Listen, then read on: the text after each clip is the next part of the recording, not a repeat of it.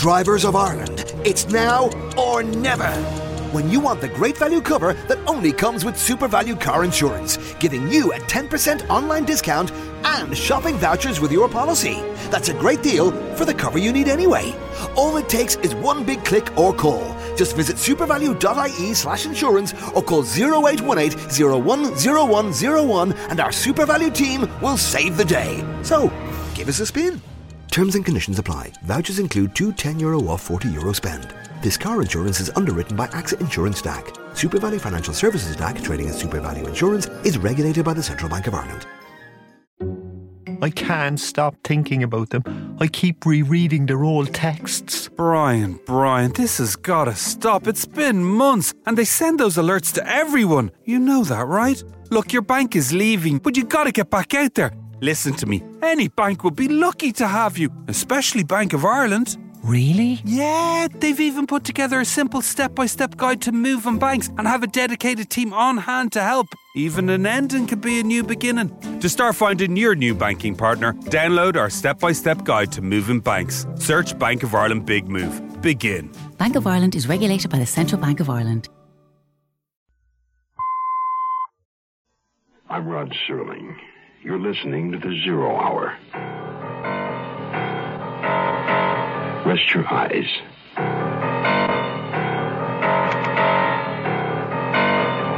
Exercise your imagination. This week, Charles Larson's inside story of television murder. Someone's death.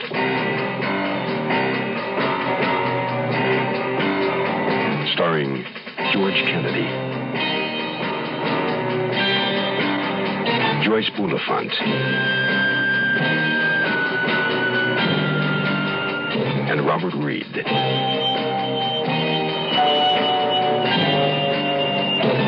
In Elliott Lewis's production of The Zero Hour.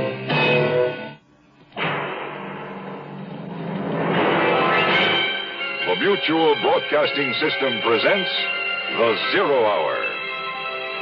Sponsored in part by Metropolitan Life Insurance Company, Hallmark greeting cards, and the makers of V8 juice. This is the Zero Hour on Mutual Radio.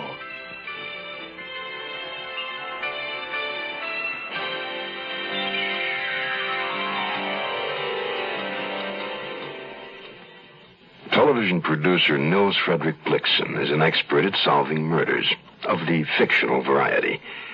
But he's found that it's nothing at all like the real thing. The real thing keeps you awake nights, drives you in endless circles, and cannot be solved in a half hour time slot.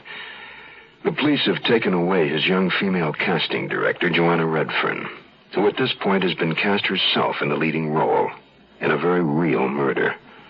But for Nils Frederick Blixen, Joanna is all wrong for the part, even though he now knows she's played it once before. Someone's death continues in a moment. Hi, this is Frankie Laine. Do you remember this song? I believe for every drop of rain that falls, a flower grows. I believe that. Yes, I believe. Well, if you do, you can also remember when there were no such things as artificial heart valves or synthetic arteries. Nobody ever heard of the heart lung machine or open heart surgery. Today they're commonplace, and your contributions help bring them about.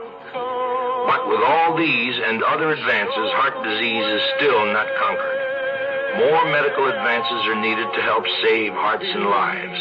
Give generously when your Heart Fund volunteer calls for your contribution. I believe above the storm, the smallest prayer will still be heard. I believe that someone in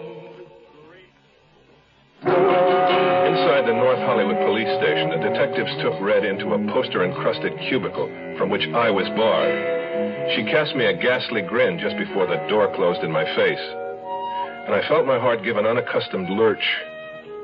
I paced back and forth along the short hallway until a sunburned civilian in overalls took pity on me and urged me not to worry about my daughter, since the Valley police were gentlemen through and through. I thanked him and went outside, cut to the quick. She could be my daughter, damn it. I became obsessed with the idea that something had gone wrong and that they were booking her.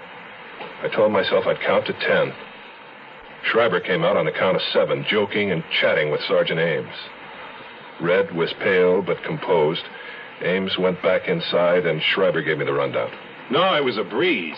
They didn't know about Gladstone being a pusher, so I didn't mention it. No, they didn't suspect her any more than they suspect the governor. Well, come on, Red, I'll take you home. Uh, wait a second, Wade. Don't you still live way out in West Valley? Tarzana, yeah, what's the difference?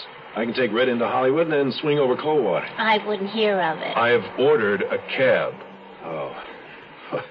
okay, Nils Frederick, I, uh, I get the message. Well, I'll call you tomorrow, Red. Uh, we'll have dinner one night. You doing anything Saturday? No. Good, it's a date. And, uh, good night, buddy. Good night, buddy. Give my love to all your kids. Sweet man. My company's lawyer. We've been friends for years. Well, let's walk to the corner. Maybe there's a cab stand there or a bus. How old is he? 30, 31. You mentioned something about kids? He's got four. Holy Moses. Hey, cab. Oh, Jack. Oh, Jack. Nice wife, I suppose. She's not married. She died. I'm sorry I'm late. I was hungrier than I thought. hey, you're a producer. Any chance of getting studio work? Transportation? Uh, you'd have to check with the union. Ah, forget it. Maybe I'll go back to school. Landscape architecture.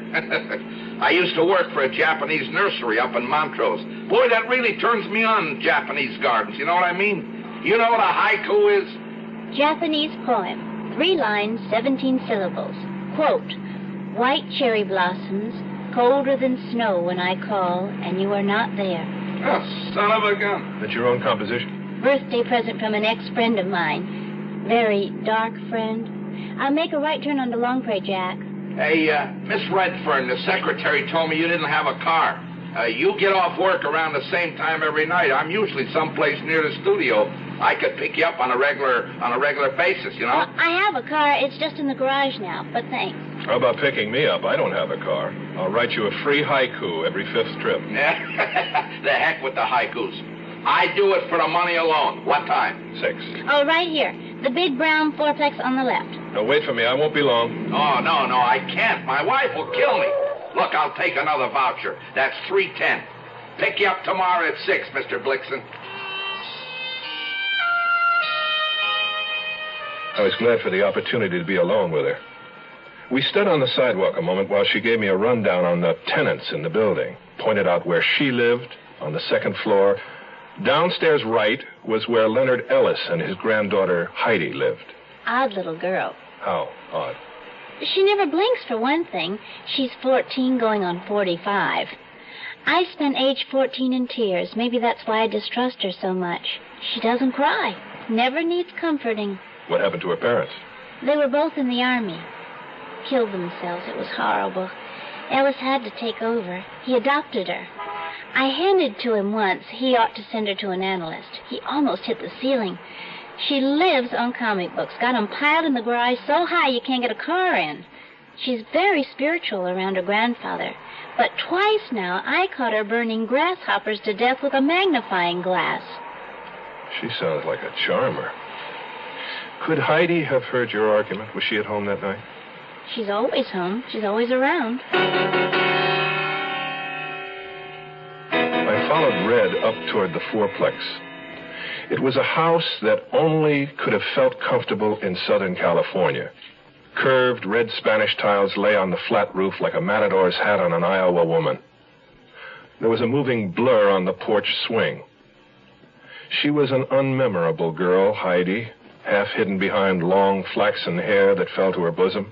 At odd moments, she'd nudge some of the hair away from the left side of her face. I never saw the right. She wore jeans, a checkered shirt that hung out, covering her thick waistline, and painted toenails.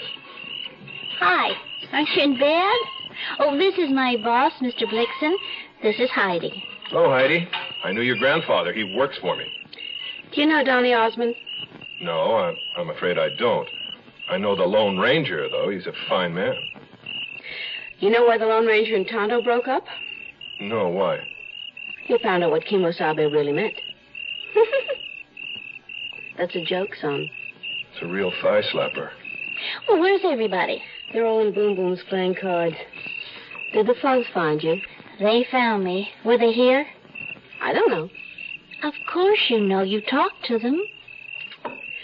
They said you killed Dan Gladstone.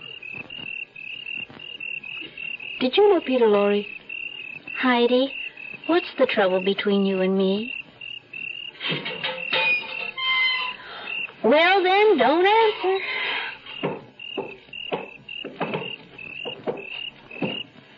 Did you ever see anybody so clumsy in your life? But beautiful. Red? She curdles my milk. Thinks she's the Queen of Sheba. I hate her. I really hate her. You know who she looks a lot like? Your mother. My mother? Bro, you never saw my mother. Well, there's a picture of her on your grandpa's desk in her WAC uniform. What was her name? Florence. Maybe you hate Red because she reminds you of Florence. You're nuts. If she reminded me of my mother, I'd love her because I love my mother. Even after she left you. Did you tell the police about Red's and Dan's argument? Did you tell them about the ring he gave her from the candy jar? What's the difference? Well, I suppose it was the last time you saw Dan, the, the day of the argument. He came around one more time, about a week ago. Last Tuesday. To see Red? She was at work. Who'd he come to see then? I don't know. Nobody was home. You were home. Well, I wasn't to begin with. I got sick at school, and the nurse excused me. Came home. I really felt terrible. And Dan was here? Yeah, around the back. Well, what did you talk about? Now, it might be important, Heidi. Did you know Boris Karloff? Lon Chaney? You sure you didn't know Peter Lorre? Heidi, think about what I said about the resemblance.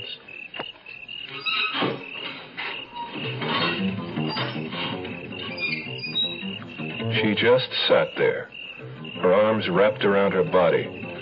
Never had I seen such malevolence on the face of anyone so young. I thought about what she'd said about hating Red. I believe she really meant it.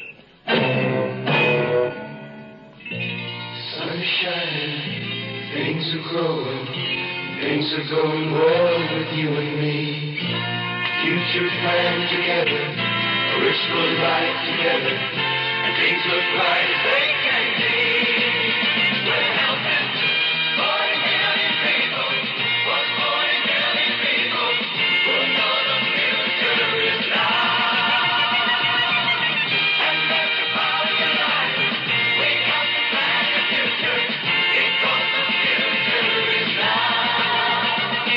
Metropolitan Life knows how important the future is to you and your family. We've been preparing hard for the future so that your Metropolitan representative is qualified to help you prepare for it better. Because the better prepared you are, the better your future will be.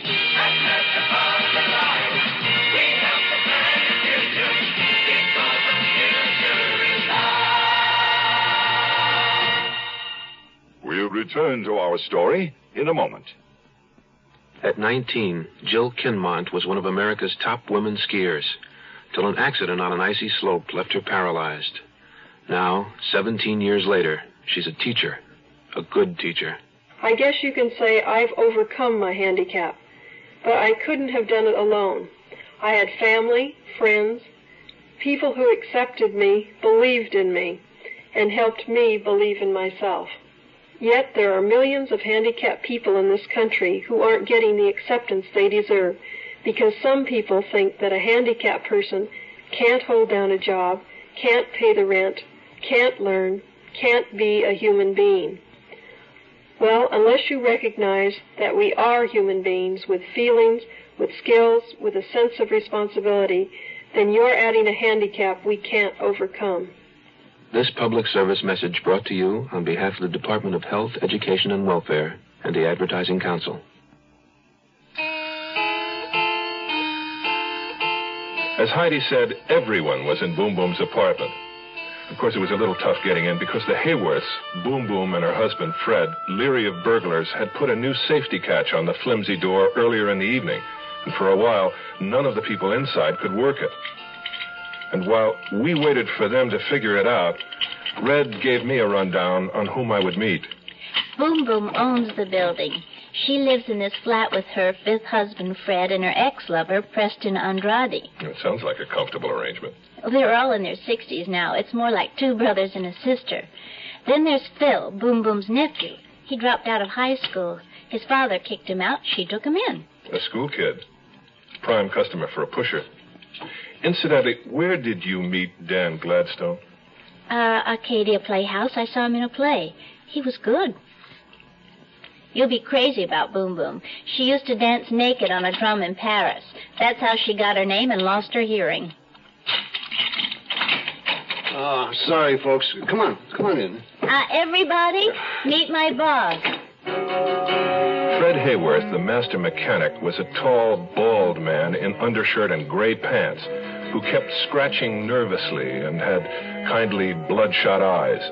When he offered me a cigar and I took it, he seemed startled. And all the time I was there, he didn't say a word. Left the conversation to his wife's ex-lover, Andrade, who knew me from Warner Brothers, he said. Worked in wardrobe, which I should have spotted on sight from the way he dressed. Italian shoes, tight pants, a silk shirt, and a thick black toupee, gray at the temples. Phil, the nephew, was a quiet kid whose yellow hair burst from his head like the flame of a newly lighted match. Worked in a drugstore, he told me. When I asked Phil if he liked his job better than music, Andrade answered for him. Andrade seemed to answer for everyone. How did you know about uh, Phil's music? The guitar, right? Uh-huh. His fingertips, the calluses. Add the guitar case in the corner, and I come on like an instant Sherlock Holmes. Or Saul Stagg. Who's Saul Stagg? That's his new detective. Oh. Starts on network television in the fall. Oh, Murphy's playing that. The voice came from behind me. There were two of them. Red introduced them as Rene Ortiz and his friend Bobby. Rene was a frail, heavy-headed Frenchman who powder-coated his blue chin. His friend Bobby was a lot younger, higher strung, covered with little gifts, rings on both hands, a silver bracelet, St. Christopher's medal on a thin golden chain around his neck. Bobby, you said you knew my star, Murph Smith. Where from? Oh, around here and there, parties. The Acadia Playhouse? Mm-hmm. But you're an actor then. Well, theoretically. Rene doesn't like me to work. I understand Dan Gladstone belonged to the Acadia. Oh, did he? Uh, yes, yes, you know, I believe he did. I think I do remember Gladstone there. Of course, there were so many of us. I knew Danny casually. Rene spit one word out, casually, turned and whipped into the kitchen. I felt Rene's jealousy bordered on violence. Red smiled at me, took my arm, and guided me in to meet Boom Boom. And I, Nils Frederick Blixen, got drunk on Boom Boom Hayworth that night in Hollywood and never recovered. It was love at first sight. She had never been a beautiful woman, and now at 60 odd, she was big hipped, rattled looking, and quite deaf. But there was enough left in her violet eyes and the seductive way she used her hands to effectively tongue tie a stronger man than I. She wore a green gambler's eye shade over her dyed jet black hair. She sat at a round table covered by a blanket and a multitude of poker chips and extended both hands to me as gently as a child touching a pony's nose. How nice. How do you do, Boom Boom? Oh, you don't have to shout, Cherie. I'm not that deaf. So you are the one who saved our dear Joanna from the sale flic. Oh, no, no, no, no. Let me correct that. I, I didn't save her from anything. The police simply began questioning Red because she and Dan Gladstone were, uh, had been going together. Listen, we didn't mean to break up your poker game when we came in. I know. Of course. Uh, you two go upstairs, have fun, no? Good luck on your new series. Uh, your name again? Uh, Blixen, No, no, no. We are friends. Nils Frederick. Nils Frederick. Charming. Thank you, Boom Boom. Andrade, Get me a cigarette. Who's your leading actor, Cherie? A young man named Murphy Smith. I'd love to meet him. When we get into production, you come on out. I adore it. It's a date. You, uh, come. You kiss my cheek. Huh? Good night. Night, everybody. Uh, we're glad you stopped in.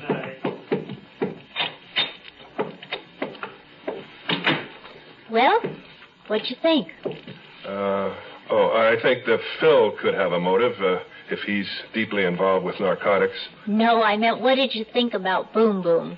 Oh, fantastic.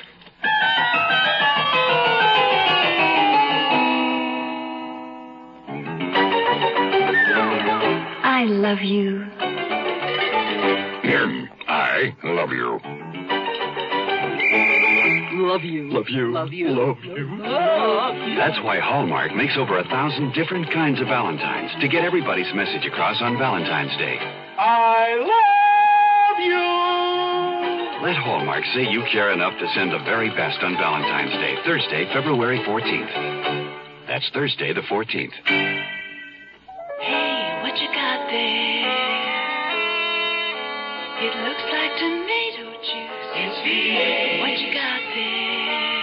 It's V8. Looks like tomato juice. It's V8. Try it. Wow. It sure doesn't taste like tomato juice. Mm-hmm. It tastes like V8. A great natural blend of eight garden vegetables. V8 cocktail vegetable juice. V8. The Zero Hour continues after this. Hi, everybody. This is Tony Butala of The Lettermen. Medical care for veterans. Who is eligible to receive it? If you're a veteran or related to a veteran, this information may help you look ahead to the day when you can use VA medical care. The VA hospital system is responsible for taking care of veterans who are injured or who became ill while in the service. Their needs always come first. Next are veterans who can't afford to pay for medical care on their own, and veterans over age 65 or receiving VA pensions. Today, there are 168 hospitals in the VA system. Some have live in units, allowing veterans to come and go as they please. The VA sometimes makes arrangements with nursing homes for patient care outside the hospital. And VA outpatient clinics provide a full range of services from general medical treatment to dental care or to drug clinics.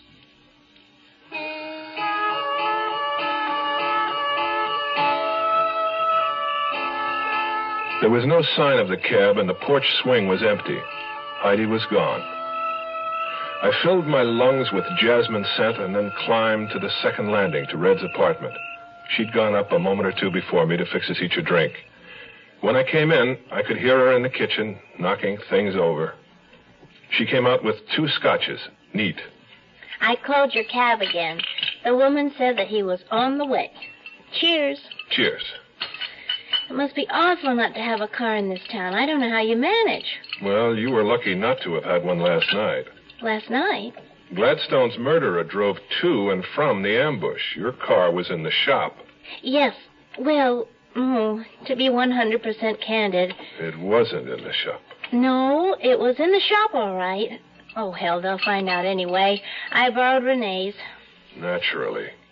It's almost as if a malignant fate were pursuing me, isn't it? Did you tell Wade Schreiber this? About malignant fate? About having Rene's car? No, I didn't. I will, though, I promise, soon as I see him. Tell me about the letter, the anonymous letter concerning you and Gladstone.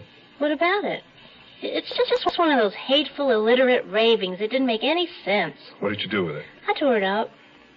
Which one did it threaten, you or, or Gladstone? Both of us. If he ever came back again, or if you ever saw him again, is that the idea? More or less. And Gladstone did come back, and now he's dead. Well, you can't call that cause and effect, because he certainly never came back after I booted him out. Ah, but he did. When? Last Tuesday. How do you know? Heidi told me. Oh, Don't you believe her? oh well, let me put it this way. Heidi romanticizes. All right, indulge me. Assume she was telling the truth for once. Who would he have come to see? Boom Boom? Maybe he was crazy about Boom Boom. What'd she think of him? He was a man. She approved. Did Boom Boom's husband, what was his name, Fred, did he approve? Fred believes in letting people do as they please. Fred isn't even jealous of Andrade. Why should he have fussed about Danny? Preston Andrade isn't black. Oh, nobody around here cares about that. Jealousy isn't always justified. Remember? If you're referring to my sister, that's rotten. I'm sorry. Did you notice anything peculiar about young Phil downstairs, like his barbiturate eyes? Let's say he makes a decision one day. He decides he loves his music more than his downers. He tells his suppliers to bug off. The supplier threatens to tell Phil's aunt. Phil tries to scare him away with a letter. It doesn't work. You want another? Well, if you insist on playing detective. I do. Two points. First, Ellis was wrong. There were blacks living around here, to my knowledge, as far back as the 40s. So the objection to Dan wasn't from that quarter. Point two, the letter made a threat, and the threat was carried out. That scares me. Because we're dealing with a nut? We could be. Where are you going, Red? To get the letter. But I thought. I lied. In a moment she was back. She dropped the letter into my hand. It was wrinkled and dirty. Someone, Red presumably, had crumpled it at one time into a ball and then smoothed it out again. Words cut from cheap magazines had been pasted in soiled, uneven rows. I read it aloud. Dear Jade, tell your black paramour to clear out or we'll cut off. Hmm.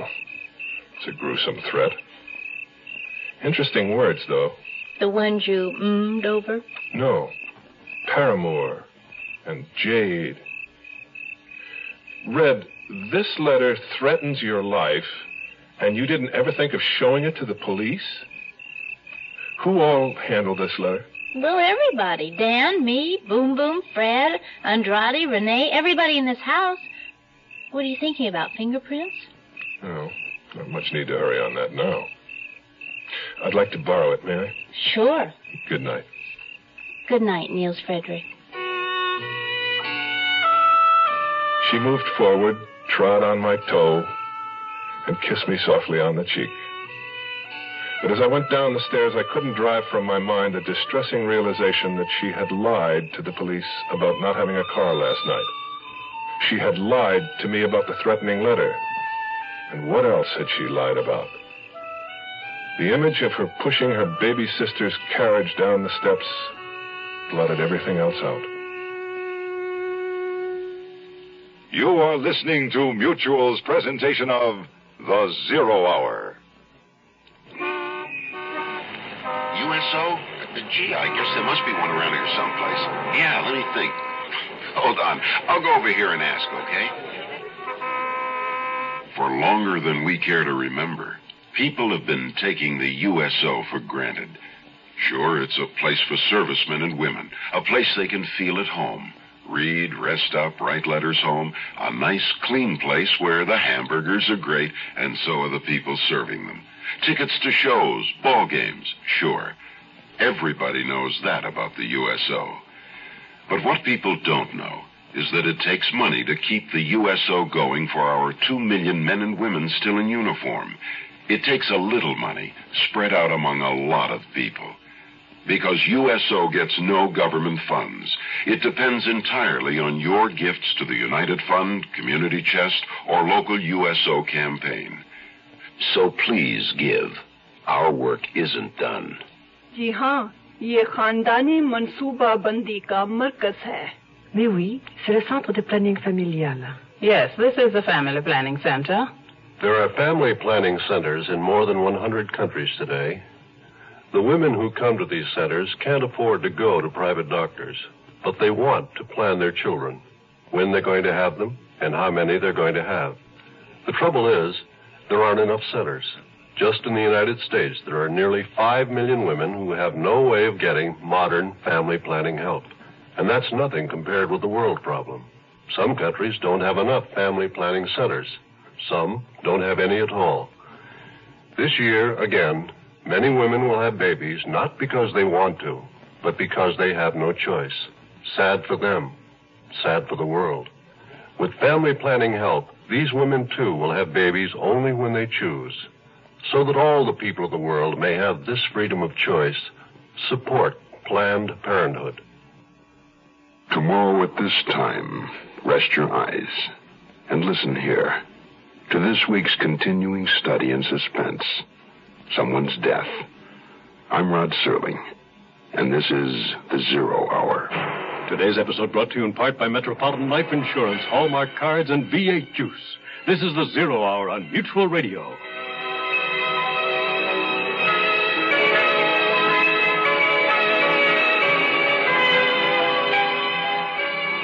You have been listening to The Zero Hour, a presentation of the Mutual Broadcasting System in association with Hollywood Radio Theater. Heard every weekday at this time. Rod Serling is your host. Zero Hour is produced and directed by Elliott Lewis. The Hollywood Radio Theater theme was played by Ferrante and Teicher and is now available on United Artists Records and Tapes. Hugh Douglas speaking. This is the Mutual Broadcasting System.